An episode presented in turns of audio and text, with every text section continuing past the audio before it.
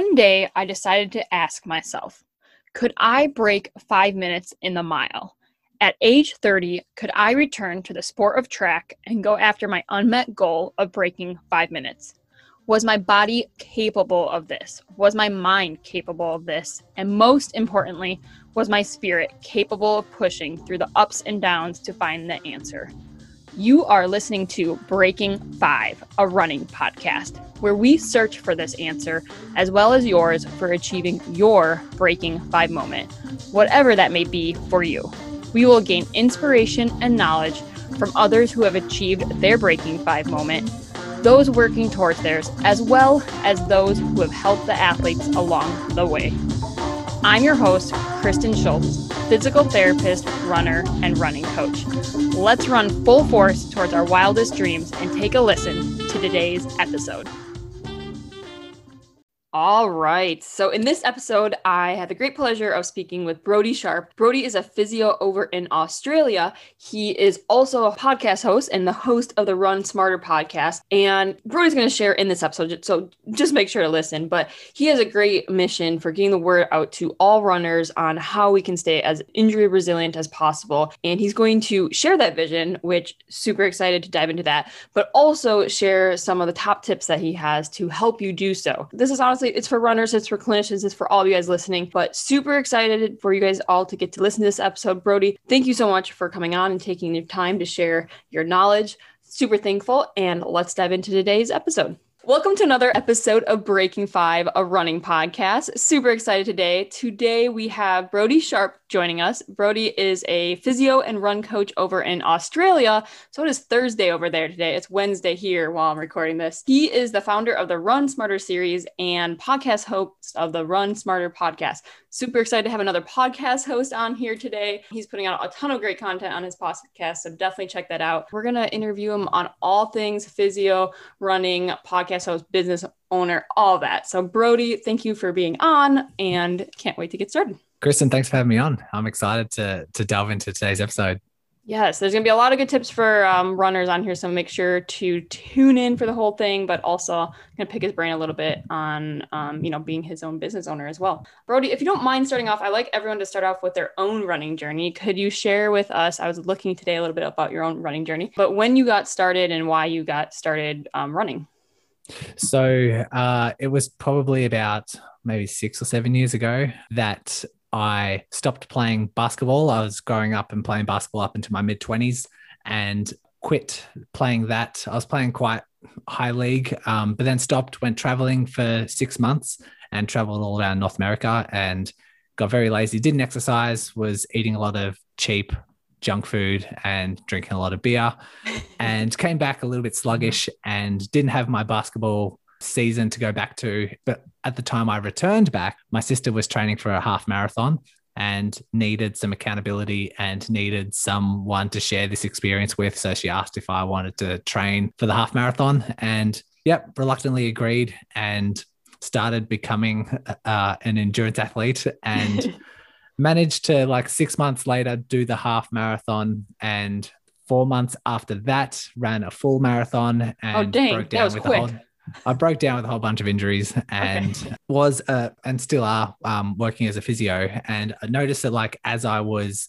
working in clinics and seeing patients, and whenever a runner would come in, and now that I was a runner myself, I had this heightened passion to like talk all about you know what shoes they had what they're training for what their cadence is like what injuries they have and just had this big passion to get them back to running and so recognize that uh, it was bringing out my better self it was try, I was trying my best to get the best clinical outcomes for the patient and just wanted to spend more time around this population because I also realized after seeing so many runners that there's a lot of running misconceptions out there. There's a lot of myths and there's a lot of just confusion around how to prevent injuries, how to overcome certain injuries. Do we stretch, ice, rest, run? It, there's so many different things that are out there. And so went on this mission to not only help these people get back to pain free running, but try and address those misconceptions and trying to educate them the best way that I can through evidence based practice and through concepts that everyone can kind of understand. Um, yeah. So that's the mission I'm on. And that's led me to just enjoying the running experience. I've done several half marathons. I love running trails. I recreationally do some triathlons as well, just mix things up. And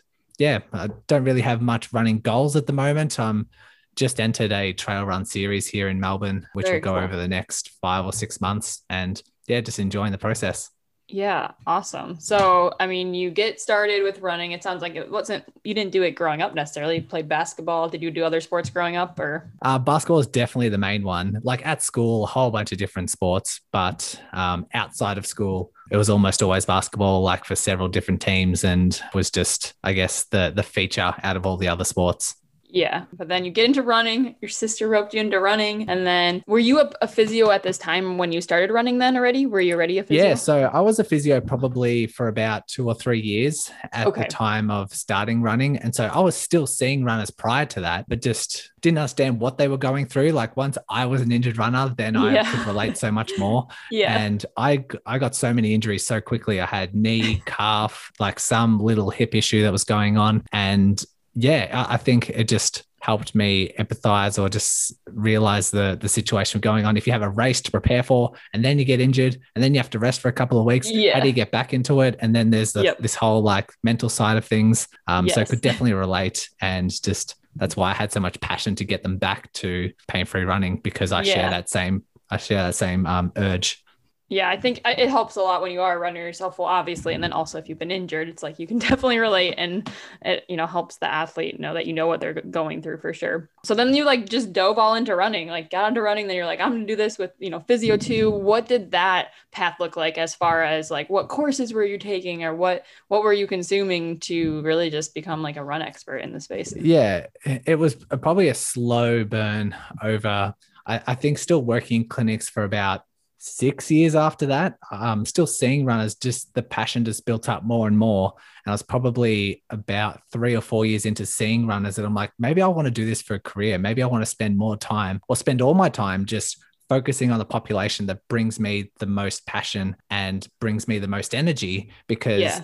one thing that I love is trying to spend all your time around things that bring your energy rather than deplete your energy. And there were, right. I don't want to name the type of populations that were in clinics, but I would see certain type of populations in the clinics over and over and over again that drained my yes. energy. Yes. But as soon as a runner come in, I'd be buzzing for the rest of the day. And so yeah. recognizing that, wanting to spend more time around that, I um, just slowly started learning more and more. There are a ton of online courses from some really key gurus that I follow. Um, so didn't necessarily go back to uni to study anything, but just all yeah. independent study myself.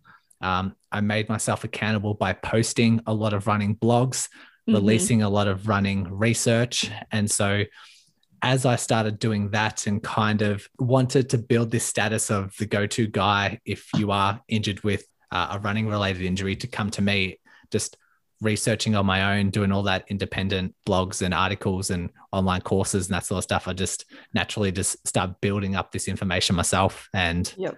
yeah, I think just spending more time around runners, spending more time around injured runners, seeing what yep. works for them, what doesn't work for them, what questions they have. Uh, it just, yeah, just slowly accumulates as the years go on. Yeah, no, that's awesome. And you're treating runners, and now, so now you're mainly online. How did that progress to treating runners, being in the clinic, and like bring us on on that course of how you're all online and what you're doing now online? Yeah, so I was thinking about going in like. I was working in a private practice, going away from that and starting my own private practice. I wanted to do that. And then I made the decision how about if I make the private practice like just for runners? And so that was the idea that I had that I ran with ran with that for about five or six months, trying to work out logistics. Um, and then one of my other colleagues actually had his online physio business going that was 100% online, but that was just for men's health. And he was focusing okay. on this niche that was purely 100% online. And then he said to me, Why don't you try online? And once that idea went off, it just made so much more sense because yeah. I could, I'm like, Well, what could I do with runners just being a, a pure online basis. I say, okay, so I can do running assessments because I can look at how they're running. They could send me videos. I can give them, definitely give them advice. So, how many running related injuries could I diagnose? I start to fit like a very generic pattern of a, a presenting conditions tends to fit a lot of patterns. So patellofemoral pain, ITB syndrome, Achilles tendinopathy, plantar fasciitis, all this sort of stuff can pretty easily be diagnosed with some questions and just getting them to do some tests at home. Yep. Like, okay, maybe diagnosis wise, we could do that. Treatment wise, what do they need? Well, if they're beyond, if they're into say six weeks and beyond with an injury, they probably don't need a lot of soft tissue work or hands-on Right. stuff. If they do need that, I could probably send them to people like their local physio and give them a handover, write them a letter to say exactly what they need. Yeah. But for the most part, if they've had several months of an injury, they don't need hands-on work. They need education, gait Right. retraining, say strengthening exercises, a return to run program. You can do all that Yep. sort of stuff online. And so that sort of started making sense. But then thinking if I have, say, my followers on social media, if I have podcast listeners, if I have people reach out on my website, then I can reach the rest of the world rather than just this really tight, Yeah. localized pocket of my brick and mortar clinic. And so it just started making a whole lot of sense. And then I just ran with it. And yeah, very happy that I made that decision. yeah. No, that's awesome. And you've been doing that like for a year, you said, like last year. So my my first paid client was probably about 18 months ago, probably a bit Okay. more than that. It was probably about two to three months before COVID hit. And I was seeing free clients just to see how the system worked for Yeah. three or four months prior to that. And so yeah, caught the wave and then everyone went into lockdown. And so they needed online So physio. like, well, this so, is the only option, anyways. yeah, it worked out well. I'm already doing it. So cool. Very cool. It's always cool to know, yeah, other people online doing that. And when did you start your podcast? I guess, oh, yeah, you told me. Was it right before 2020? It almost coincided with the start of my online clinic. I, I did have a podcast prior to that, which no longer exists. Okay. It was just me interviewing runners, not me positioning myself as an expert. I was just interviewing runners who had really nice running stories or Yeah. motivational running stories. Yep. But the January or February of me starting my podcast, so a year and a half ago, Yep. that was when I started the podcast and positioned myself as an expert and had Yep. that mission of the podcast to educate runners as best they can to prevent injuries and overcome injuries and Yep. increase their running performance. And so, yeah, very much coincided with the business. Very cool. Very cool. Awesome. So, and so now you're online, you're doing the podcast. We'll get into a few things for the runners too. I just, it's fun to, to know the background and everything. What all do you do online then? Mainly physio stuff, or I know you have a lot of resources and stuff too, or what, what's your main focus online? My main focus as an online presence is to focus on and grow the podcast. And I, I do want this path that a runner follows to listen to the podcast to start with and learn and implement things themselves, like try things themselves to help reduce their risk of injury or help any sort of uh, gap in knowledge that they might have. Bring them like just have their own epiphanies or their own breakthrough with utilizing knowledge because we know you know the power of knowledge is incredible and then if they struggle if they still struggle to overcome this themselves then trying to find some additional help and so the additional help can come with online resources or online courses that i offer but most people once they still struggle to overcome themselves. They usually reach out to me and we usually discuss a, a one-on-one online sort of physio package for them. Yeah. but always happy when they come to me and we start a consult and they're like yes i already know these principles. I've tried this i've tried this i've tried this. And they've already they've already got such a really nice head start and they already fully understand. Otherwise i spend the majority of the consult actually educating them on you know key principles. But a lot of them who are already come to me already are educated with those principles so i'm just like yes this is really really nice and sometimes they just needs a slight tweak here and there and then everything changes and so that's a really nice path for for the listeners and for, Yeah. for the runners that i hope that find the run smarter podcast and find that process Yeah, no, that's nice. So it's like you have like the basics out there. You know what he's referring to is he has his podcast and like the first 10 episodes in his podcast go over these main 10 principles that uh, you know you should know to help keep you injury free or as in I like I hate saying like injury free because it's like as as injury free as possible because like injuries happen with running, right? It's not like Yeah. it, it's always we really possible. struggle to, with the whole injury prevention we say injury prevention to reduce your risk of injury but it's always Yeah. a reduction you can Yeah. never get it down to zero it's never it's uh, totally unrealistic to think that we can implement everything that we can and you'll just right. not get injured it's just not something that happens unfortunately yeah, if you're a runner, you're you're likely gonna get injured at some point, right? That's just kind of part of the game. If you really went your whole life without getting, oh man, if you went your whole life without getting injured, I'd be so impressed. yeah or i would say if you go years several years without getting an injury, you're probably being way too conservative with Yeah, your running you're not pushing it goals, and you're probably not pushing it enough. Yeah. Yeah. But I do say so we can't get that injury risk down to zero. However, we can't educate ourselves enough that if if symptoms do start to arise, it's knowing what to do day one, day two, day three, yes. first week to um, overcome the injury so it becomes a five day injury rather than a five week injury rather than a five month injury because Yep. we do know that if symptoms do arise if they do get mismanaged for so long and they get mismanaged for the first week and then they get mismanaged for the first month it's Yep. really hard to overcome and that's usually where people find themselves quite stuck then you're you're turning into like chronic issues and whatnot. So yeah but if you do if you do things well and you overcome it within a couple of days you haven't lost any fitness you've still maintained a lot of strength and then you just continue learning from that experience and continue moving onwards and upwards Yep, yep. No, I love that. And yeah, what I was gonna say too. So he has like ten principles, and he has a PDF Run Smarter series, but also in his podcast he goes over them too. So we wanted to dive into a few of the principles today, and so for any of you runners out there to be helpful, and it was it was it was good for me to read. It's, it's always a good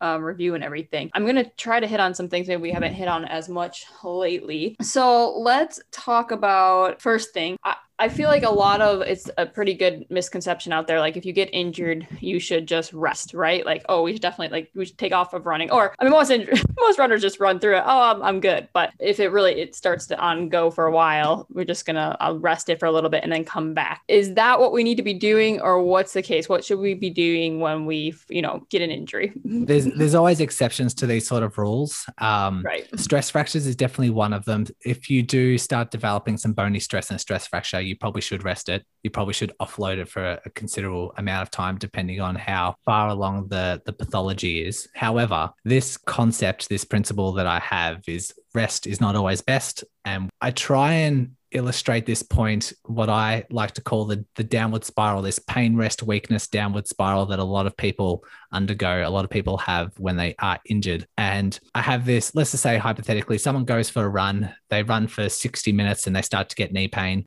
and it's way beyond what they they used to do but they're doing a, a long run. They feel really good. They go beyond what they originally planned. Start getting knee pain. Uh, they think okay i've overdone it. They look back on their last week or the their training schedule and say okay i know i've overdone it. Let me just have some time off. Let me let me rest. Let me recover. Let me do let me let my body do what it naturally does and just heal. Maybe i'll give it five to seven days and go for my next weekend run see how it feels. Yep.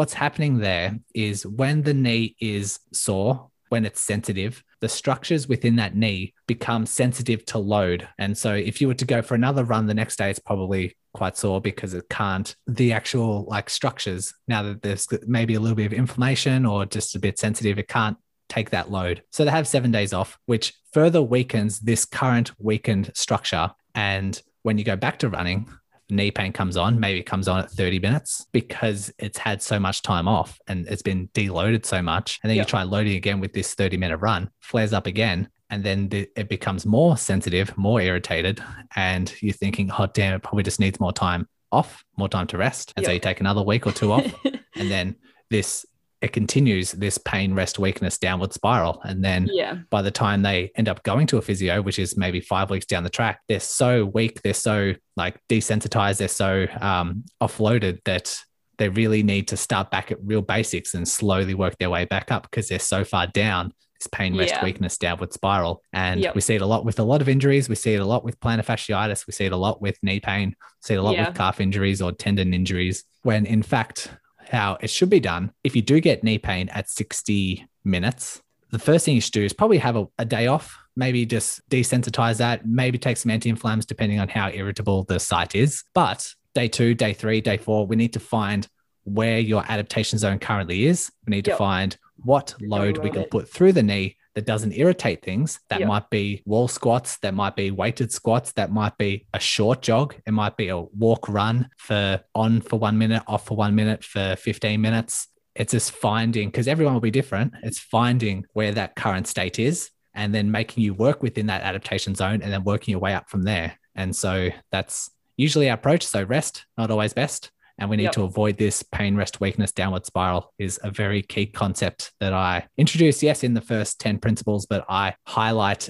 over and over again throughout my whole podcast. And we're up to like 140 episodes or something, and I constantly It's impressive up. in like a year, or I guess it's more Yeah. than a year, but still, it's a lot. Yeah, but You're it's, doing, like, very key. It's more than of two of I these a do. week. More than two of these a week, then, or Um, when I first started, I think the first 30 episodes I was pumping out very quickly, but Mhm. I've now settled into two a week. Yeah. Okay, nice. Yeah, and like to go along with that, I know, and I've probably shared this, whether my content or I don't know if I've shared on the podcast before, but with my current injury, you know, I have, well, I have plantar fascia tear. That's totally different. But um, before I had the tear, I was having heel pain, and I've had heel pain on this heel before. The first time I had it was like back in 2014, and at that time, like I did the whole rest thing. Like I didn't know any better, right? We did the whole Mhm. rest, and it didn't get better, and it was like this seven month process of like I ended up taking off running, and then when I did just have heel pain at the beginning before I actually tore it, like I took the different approach, like the active approach, like actually loading it. And well, I mean, I'd like to say it worked well. It really did. This was a little bit more of a freak accident. It happened playing soccer.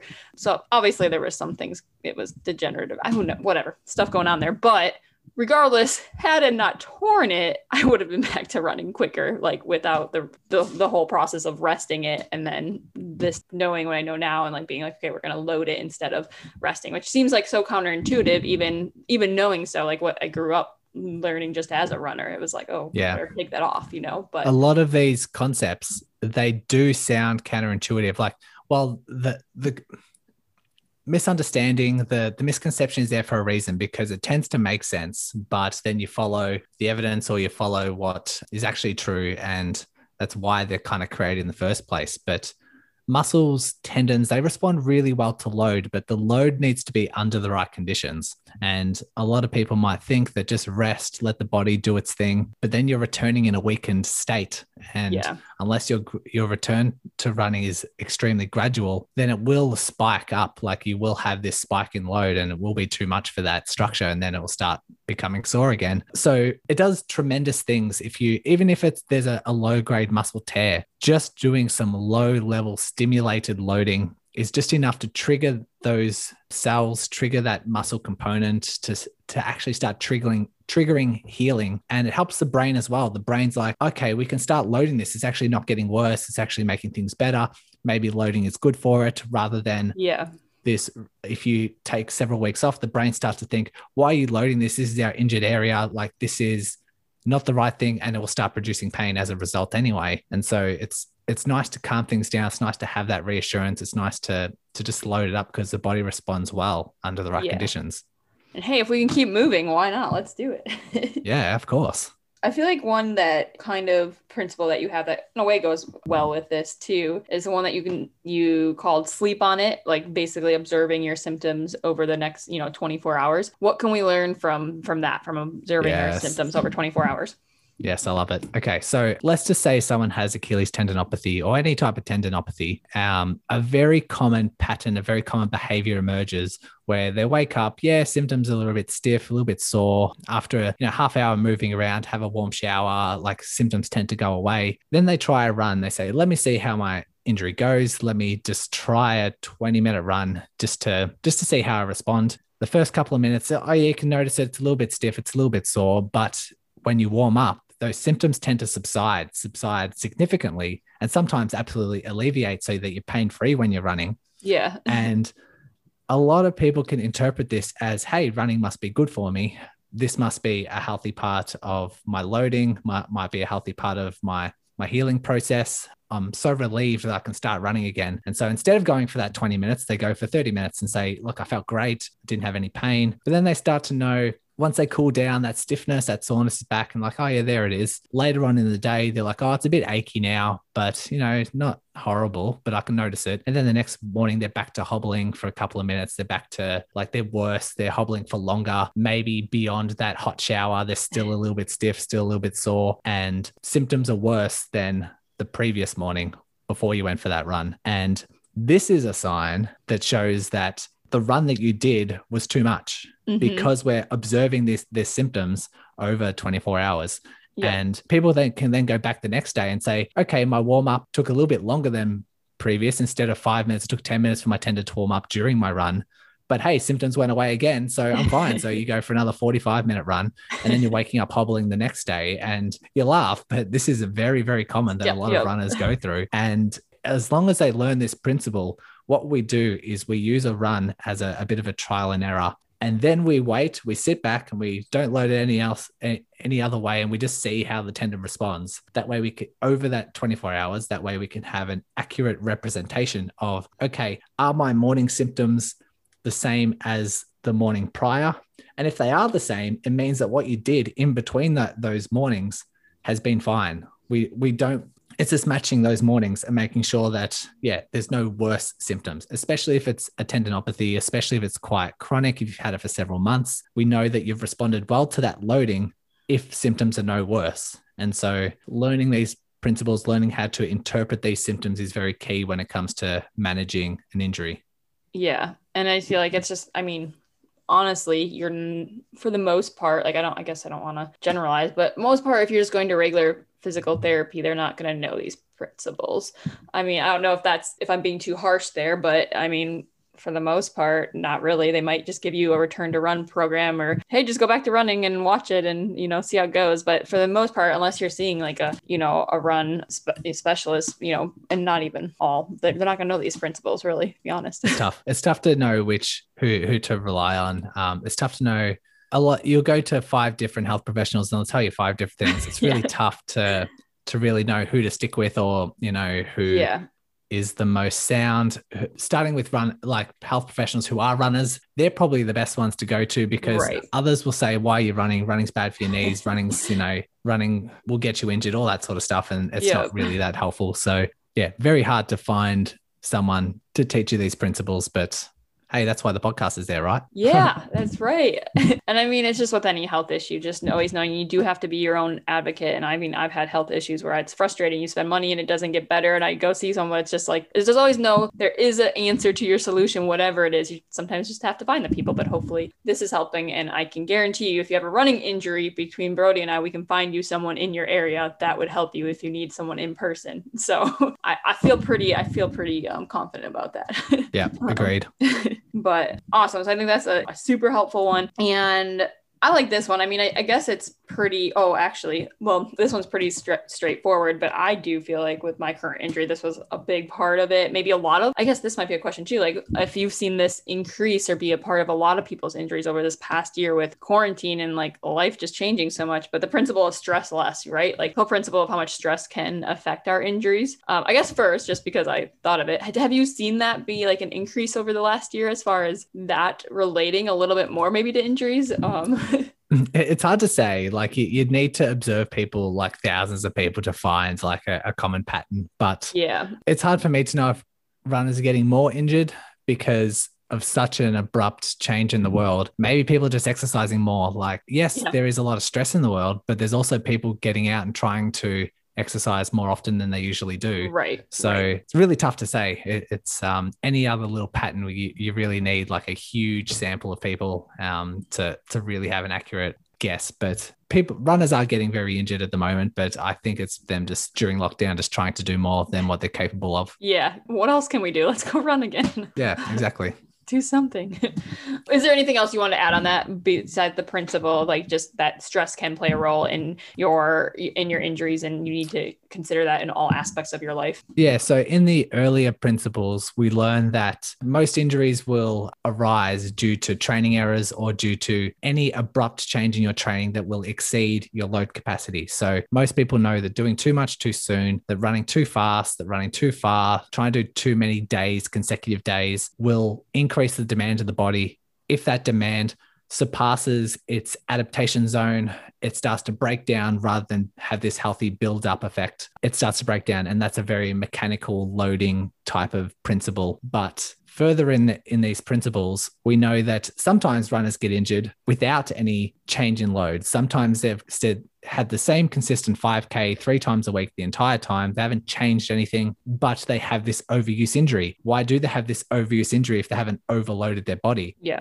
But we do know that there are some hidden dangers that can change your actual adaptation zone. So without you overtraining, without you changing your training load, that adaptation zone, that max line that we don't want to exceed, that can actually drop. And your adaptation zone can drop based on these lifestyle influences. And sleep and stress are the big ones. So sleep is the the number one recovery tool you have. If Yep. you don't have great sleep, if you don't um, have good quality sleep, your body can't switch into recovery mode and just stays in this uh, sympathetic nervous system state where it just can't relax, it can't recover, and it can't rejuvenate the load that you've had the day before. So if you've had a couple of nights where you haven't slept too well, you're just accumulating this load over and over and over again throughout the week until you exceed that capacity, until you exceed your adaptation zone and you start breaking down and getting injured. And so, stress is also another one where you have this cortisol, you have this triggered sympathetic nervous system, you have these hormones throughout your body that just won't switch you into recovery mode.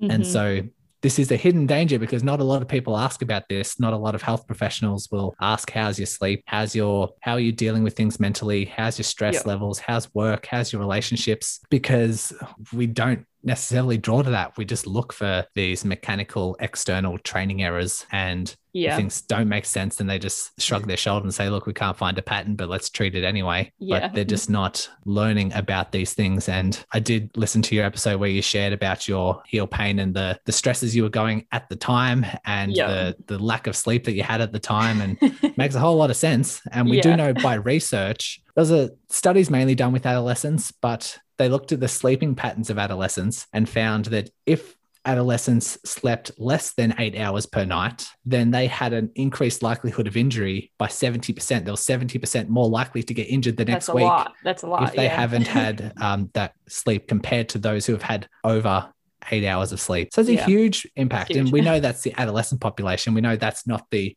adult population, but that's a huge finding. And so yeah. we do know we need really good quality sleep. We do know that that helps you absorb a lot of the load because we don't get stronger when we do those hard efforts. We get actually stronger when we're resting, when we're Yep. recovering from those efforts. And so if you're not recovering from those efforts, you're not getting stronger, you're actually breaking down and then injuries start to arise. And so that's why that principle has to be in there. Yeah, it. I mean, like of all like the recovery tools out there, and especially it's just like oh Theragun, and like I'm not saying don't use any of this stuff, but it's just like all the recovery methods. But it's like the biggest thing you can do for yourself is sleep. Like literally. One hundred percent. I had this throughout December last year. I had recovery month on the podcast, so I interviewed so many different recovery experts Oh, and cool. a lot of solo episodes. And Yeah. the the main number one concept, the number one lesson to come out of all of that month, it was like eight episodes or nine episodes, was that sleep is your number one recovery tool. If you were to get Yeah. all the other recovery tools, if you were to get like say like your theraguns your, your foam rollers your massages like all of those devices say saunas or hydrotherapy and all these things if you were to stack all the benefits of all of those other devices and recovery tools if you were to stack them up they would never exceed the just a good night's sleep what a good night's sleep would do Yeah. and it just has so much impact and has so much benefit that we we can't ignore it. It has to be within it has to be in our tool. And if something arises where you have you're moving house you've had a death in the family you've had a job promotion there's something stressful going on in your life if you know that you're not getting good quality sleep if you know that you are stressed just don't just make sure it's not a hard training week. Just Right. deload yourself a little bit. Still train. Just have really low intensity Yep. until you can bounce back until you can start having good quality sleep again. Then you can start ramping things up. And so yeah it's something that we need to recognize and it's just making smart training decisions like that Yeah, and this is where something like if you do have a coach, this would be where it'd be important to be relaying this to your coach. Like if you are having more of a stressful week, so that they know like not to be pushing the bubble either. yes good So, tip But but yeah, and like like Brodie said, and I I know I've shared this, man. This seems like I never thought that I'd start this podcast and most of it I'd be injured from. It just happened. So I just feel like I've been talking about my stuff for a long time. But like he shared, like before my tear, I went through a week of insomnia. Like I I mean that might have played a role. Who knows? But I mean that's kind of huge not to sleep for a week. So and then my big thing with Corona too is I started like not sleeping a lot. I was just like really jazzed up on like my business, like trying to do stuff. Like kind of went into that fight or flight. I went into the fight mode in Corona is what I did, and I have no doubt that led to my beginning of my heel pain. Because like I've shared before, like I literally was doing way less mileage than I had in a while. So just to prove that principle. I don't know. I feel like that was a big part of my injury. So yeah, um, Makes sense. but super helpful. And then let's do let's do one more, and then I'll leave it open if there's anything you want to go over because I think this one's different one you don't see as often, at least in the the three P's, the three personality types. Um, and I I thought that was interesting. Would you like to go over the three P's for us? Yeah, sure. So uh, this is the last one in the like chapter 10 in my 10 principles. And there is certain personality types and very linked with runners who are this type A personality, this like high achiever, self motivator, very highly driven. So the three P's are pessimism, perfectionism, and personality. And they're, they're just like, just to make it sort of catchy and alliterate like the, the chapter. So I just thought I'd label those. And just to illustrate that outlook having a well, first of all, we know there's a huge link between personality types and injury. We do know that if people have, if they do these questionnaires and they rank really highly in perfectionism, especially um, perfectionistic concerns. So if they're really worried about not performing or underperforming or letting down a team or letting down something, their risk for injury is so, so high. I, I can't really quote it, but I think it was like um, seven or eight times Wow. likelihood of injury if you have if you rank high in those personality traits. And it kind of makes sense because one, if you're this perfectionistic kind of personality who really strives, really driven, they're more likely going to have overuse injuries. They're more likely to push if there's if they're getting a little bit of symptoms that start to arise, they're going to try and push beyond it. If they're injured, Yeah. they're going to try and run through the injury. If they have some time off because they are injured, they're more likely to return too quickly and overdo things too quickly. And that can be a huge impact physically on someone's training overload or those training errors. But then we also know this is delving a little bit into pain science, which I've done several episodes on the podcast anyway. But if you are injured, if you have this pessimistic outlook, if you have this negative outlook towards certain injuries, it, it negatively impacts your recovery. It actually delays your recovery having this pessimistic outlook. Yeah. Um, And we do know that the brain has a very significant role to play in your recovery. If you become fearful, if you become, um, if you think that this injury might develop, might become chronic, if you Yeah. get scared to start loading it, if you start to dwell on the future, if you start to dwell on the past of what you, the training areas that you might have done, or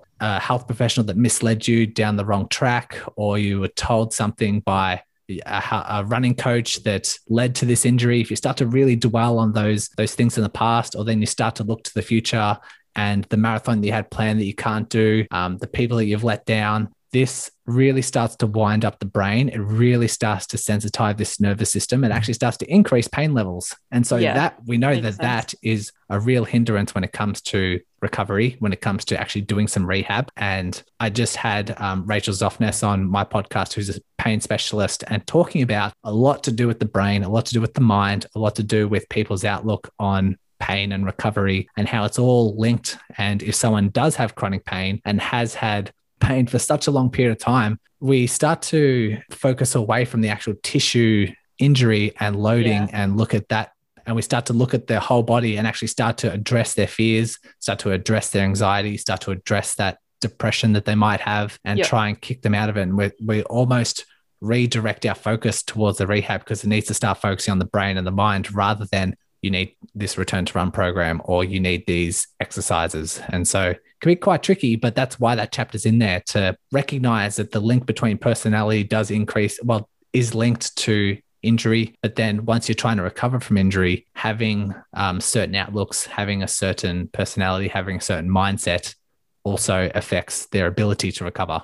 Yeah. I think that's important to remember to, um, like you were saying, like even just like as a physio or when you're working with runners to to address that part because that's just like I don't that's I feel like equally important to the physical part. if we don't of course, get that right, yeah. can't get better. Yeah. I've, I've seen so many runners that work with me one on one who have had an injury for six months, 12 months, two years, three years of this same injury. And the ones that go on to develop pain for multiple years prior to the injury, they've had a history of like depression, a history of anxiety, like those sort of mood kind of Yep. um, mindsets, which they're almost it's almost like their default state is to catastrophize things and like really see the the negative outlook and so when they are injured Yeah. they're accustomed or their default mode is to have all those negative outlooks so they're already setting themselves up for a really long recovery and so that's where it could be really really tricky Yeah. Yeah. And, and that would be hard to break out of as well. So, Yeah, and very hard to coach, very hard to get them to overcome. Like I'm still trying to work on my verbal techniques to help address their situation, but they've come to me to help have their um, their plantar fascia like start to get better. They, they come to overcome their injury. They're not here to talk about pain and talk about their mood and Yeah. their emotions and that sort of stuff. And so it's really, really tricky. And then they don't want to be passed on to a like a pain specialist because they're like, what, what are you doing here? You're a physio, like just get me better. And yeah, yeah, yeah. yeah, it's- they trust quite you. tricky. They trust you. so yeah, won't. that's right. So no, I think that's that's a good last one to have in there. So super helpful. Yeah, I mean, is there any other ones you want to hit on? I think we did a good job of picking a couple and going into them. And I know you mentioned a couple. And like I said, he has all these in podcast episodes as well as a document. You know, that's really easy to consume for anyone listening. Yeah, I think if I were to reiterate, maybe um, Yeah. it's just to know that most often, in more cases than not, the vast majority of running injuries that are out there, they have some abrupt changes to training. It's not due to your running technique. It's not due to running strength. It's not due to flexibility. It's not due to the running shoes that you have, unless you've changed your running shoes dramatically. But what comes up in the the research again and again is that it's an abrupt change to your training. You've done too much. You've done too. you- You've changed your terrain too much. This abrupt change uh, has exceeded that capacity to adapt, and so have a look back on your running injuries. You might go to a health professional and say, "Oh, they got you got injured because you have flat feet, or you've got injured because your glutes aren't firing, or you've Yeah. been injured because your hips are too tight." And none of those are linked to to injury. All that's happened is you've gone from running 30 k's a week to running 60 k's a week, and you've Yeah. had flat feet the entire time, your entire life, and, Yeah. um, and you've had these tight hips your entire life. All that's happened is that you've exceeded your load capacity and the body's decided to say you've done too much an injury arises and so what we need to do is have better training errors moving forward and don't convince yourself that oh i'm never should be a runner because i have flat feet or maybe i should just spend all this time trying to switch on my glutes when i run and it's not helpful for anyone yeah, yeah. And but but this is honestly like most of the advice you're going to get. exactly. That's why i have it as my last uh, my sign off statement. You're like because this is what you're gonna hear. Um Yeah. and even like just you know uh, going uh, i mean not to make this go go longer or whatever but like i feel like i've had heel pain and stuff before and like if or if any a general population is talking to me like and they don't know i'm a physio or something like they're just like oh have you gotten orthotics? Like have you gotten a podiatrist? And you know like all that. I'm like no like i no no i don't i don't need to do that. Mhm. But yeah uh, it can be tricky and there's a lot of misconceptions out there and it's just trying to make sure you have the right advice in your head and you're not just going out trying to find like i know um, you did a lot of misconceptions with lindsay and she gave Mhm. my podcast a shout out and i was listening to the episode i'm like yes i gave myself a little fist bump i um, think um lisa did too i think oh fantastic wow say. yeah the word's getting out. Yes, fantastic. but yeah, so like just trying to follow the right resources. Like if you find the right resources and just stick with them. If you try and look for a whole bunch of different, like if you go out and Google something, or if you ask on a Facebook group, what do we do for Achilles tendinopathy? You're going to come up with so much different information. There's going to be like so much contradictory information out there. yes Um, but if you find a guru that you really like, just follow one person that you know is evidence based and following the right stuff. Just go to that person for information. Don't go to a whole bunch of different ones because, yeah, you're going to have 10 different things that are all going to contradict one another and you're just going to be super stuck and not know what to do. Yeah, exactly. And I think we talked about this on Lindsay's episode too. She was just like, you, you can get in a room of like the smartest, you know, running uh, gurus in the world, smartest running PTs, and they're all going to give you something different and they're, they can all get you better, but it's not one way is going to look the same. So I don't know. Yeah. I just think that's always important to remember too. Yeah. But we, we don't want, we don't want a runner to go away being confused or like have this analysis paralysis where they don't do anything because they're so confused. And so, um, yeah, we'll, we'll we'll try our best to keep things as simple as we can and try and keep one uniform mission or one uniform like um, direction to take when it comes to one particular issue or one particular scenario. But yeah, yeah, the world isn't that simple. But I think if you follow, say, your podcast or my podcast, where it has where it's on message every time, then yeah. uh, at least gives some guidance and gives some clarity gives you some control moving forward. Yeah, no, exactly. Awesome. So, what is, I mean, it sounds like it's the same, but what's your vision moving forward with the podcast? Just grow the podcast, basically, it sounds like, right? um, it, it seems that what, like, I, I am on this mission to make sure that runners are well educated, and I'm only just scratching the surface. I know a lot of runners come to me and say, yeah, I'm learning all these principles. This is having so much benefit, but the amount of runners I've reached so far has been so minuscule, even though I'm on this incredible mission to make sure all runners are really well educated and making smart training decisions and are not overwhelmed by the contradictory information they find. So I'm on that mission. So it, yes, growing the podcast does reach more runners and they are getting more inf- better information the, the bigger the podcast gets, which yeah. I just looked up the other day is in the top 1.5 podcast globally. So nice. I'm, I'm, pretty happy with That's that. awesome. and in the mission I have, it's still scratching the surface. So um, yeah, continue, continue going, continue spreading the message, still continue putting out the right information on social media. Like I'm active on Instagram and, and Facebook and the like. And yeah, just uh, as that grows, then my business tends to just grow as well. Like it just coincides because more yeah. people just reach out, more people ask questions, more people come to me saying, I love all your stuff, follow all this stuff, but I need one on one advice. So yeah yeah, it all just falls into place once the podcast grows and helps fulfill my mission, makes me feel better about life. And yeah, it just brings me more passion, like we said at the start of the interview. Yeah. No, it sounds like you have like a very clear mission and vision, which is really important for business. And like you're like grow this podcast, which is going to grow your business. And it look obviously you're in the one top 1.5 percent. That's pretty awesome. yeah, I was pretty um, happy to find that. Yeah, it was nice. I think I saw was it on your Instagram? I think I saw that on your Instagram. Yeah, I found it on Listen Notes. So I attended like this Podfest, which is like a podcast conference, and they said, oh, you can look up how your podcast is ranking globally um, nice. through listen notes and I just found it. I'm like, oh, awesome. Do you have any tips for anyone wanting to start a podcast? uh, yeah, well, fine. Have a mission. Like, yeah. make sure it serves a purpose. Make sure it addresses a need, and make sure you're authentic and helping address like a, a belief. Like I, the podcast I had prior, where I was just interviewing people, which really motivated with really motivating running stories. It was yeah. something that a lot of runners or some runners wanted to hear, but not what they really needed. Like, it wasn't a yeah. real as soon as they're injured, they want information, and so they're a bit more desperate, and so they they yeah, it's serving like a, a, need and a want this podcast rather than yep. just like a, a casual sort of you know casual mission just for a bit of entertainment and a bit of like casual kind of listening. So serving a bit more of a mission and making sure that you you keep that mission consistent, I think. Yep. Um, and then just posting out there, jumping onto podcasts like this and letting people know about the podcast and just right seeing who jumps on and yeah exactly. Yep. No i love it. I love it. Very cool. Awesome. What uh, anything else you want to make sure to share on just in general? Yeah anything else that is coming to mind? Um don't let anyone convince you that running's bad for you. Don't let anyone convince you that running's bad for your knees. Uh, i'd say make sure that if anyone tells you that they you tell them to listen to the podcast and listen to all the, the researchers that i talk to that um, say the research shows otherwise Yes, yes, I love it. They just listen to this podcast; it'll be good, and then and then don't probably take medical advice from them if they're telling you that. yeah, yeah, correct. No, awesome. And I know you said at the beginning of the show, um, your own goal running goals right now don't really have any currently. You said right, you're you signed up for a few uh, trail races. Yeah, I'm keeping things just um, fun and casual at the moment. Like I never have a lot of major running goals. Like I just trained for a cycling event that happened about five weeks ago, which was like a six hour kind of ride and trained for that and had fun along the way. But I'm really just trying just to keep active, keep strong, keep having fun along the way without really having any major goals in the horizon. So yeah, just loving life at the moment.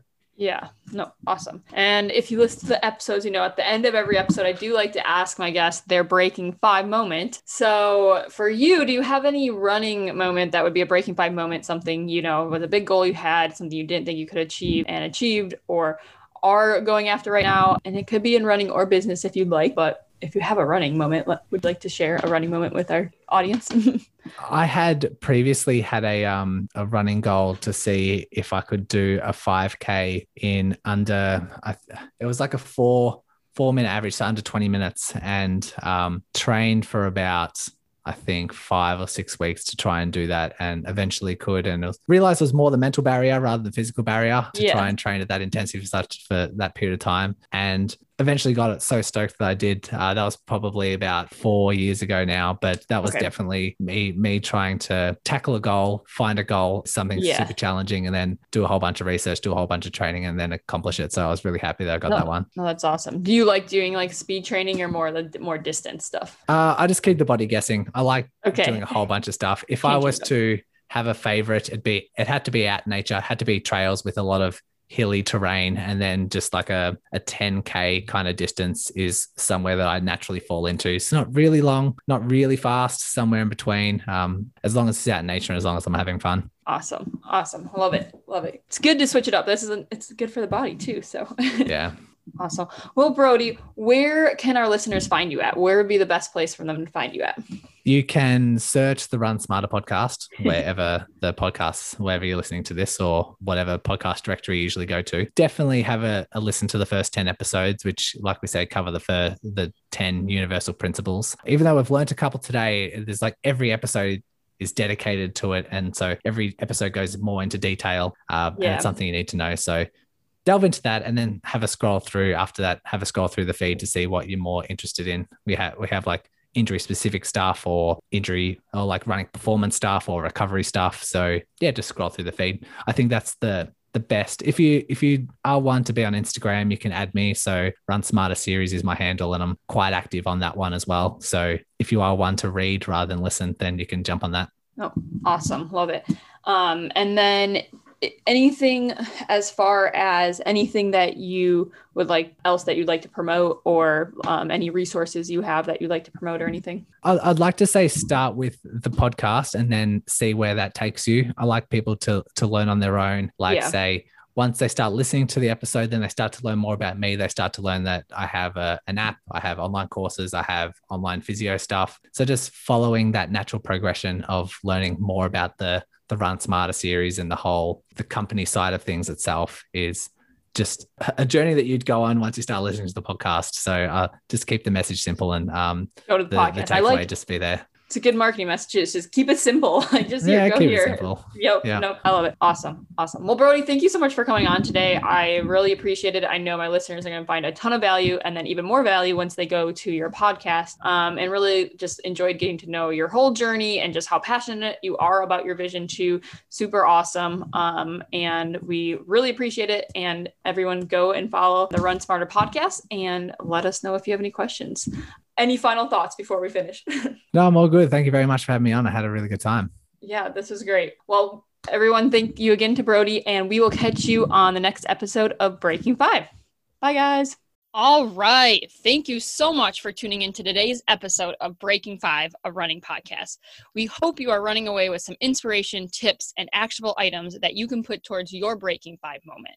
Lastly, if you know anyone else with a Breaking Five moment, that doesn't have to actually mean literally breaking five, just a breaking five moment in general, in running, in life, or anyone else who has great knowledge and background in helping others reach their breaking five moment, I would love for you to put me in contact with them. We would love to have them on the show. So if you could, and let them know if you know of someone else, tell them to reach out to me at my Instagram, and that is at Kristen underscore run your life. Again, that's at Kristen underscore run your life. And could you do me a favor? And if you enjoyed today's episode and can think of anyone else who could benefit from listening to it, could you go ahead and share this out on your social media or share this directly with them? That would mean the world to me, seriously. And make sure, if you have not already, to make sure you are subscribed to this podcast so that you get our weekly updates as we drop the next episodes. Thank you, everyone. We seriously appreciate you tuning in today. We'll see you next time. And until then, go run your life.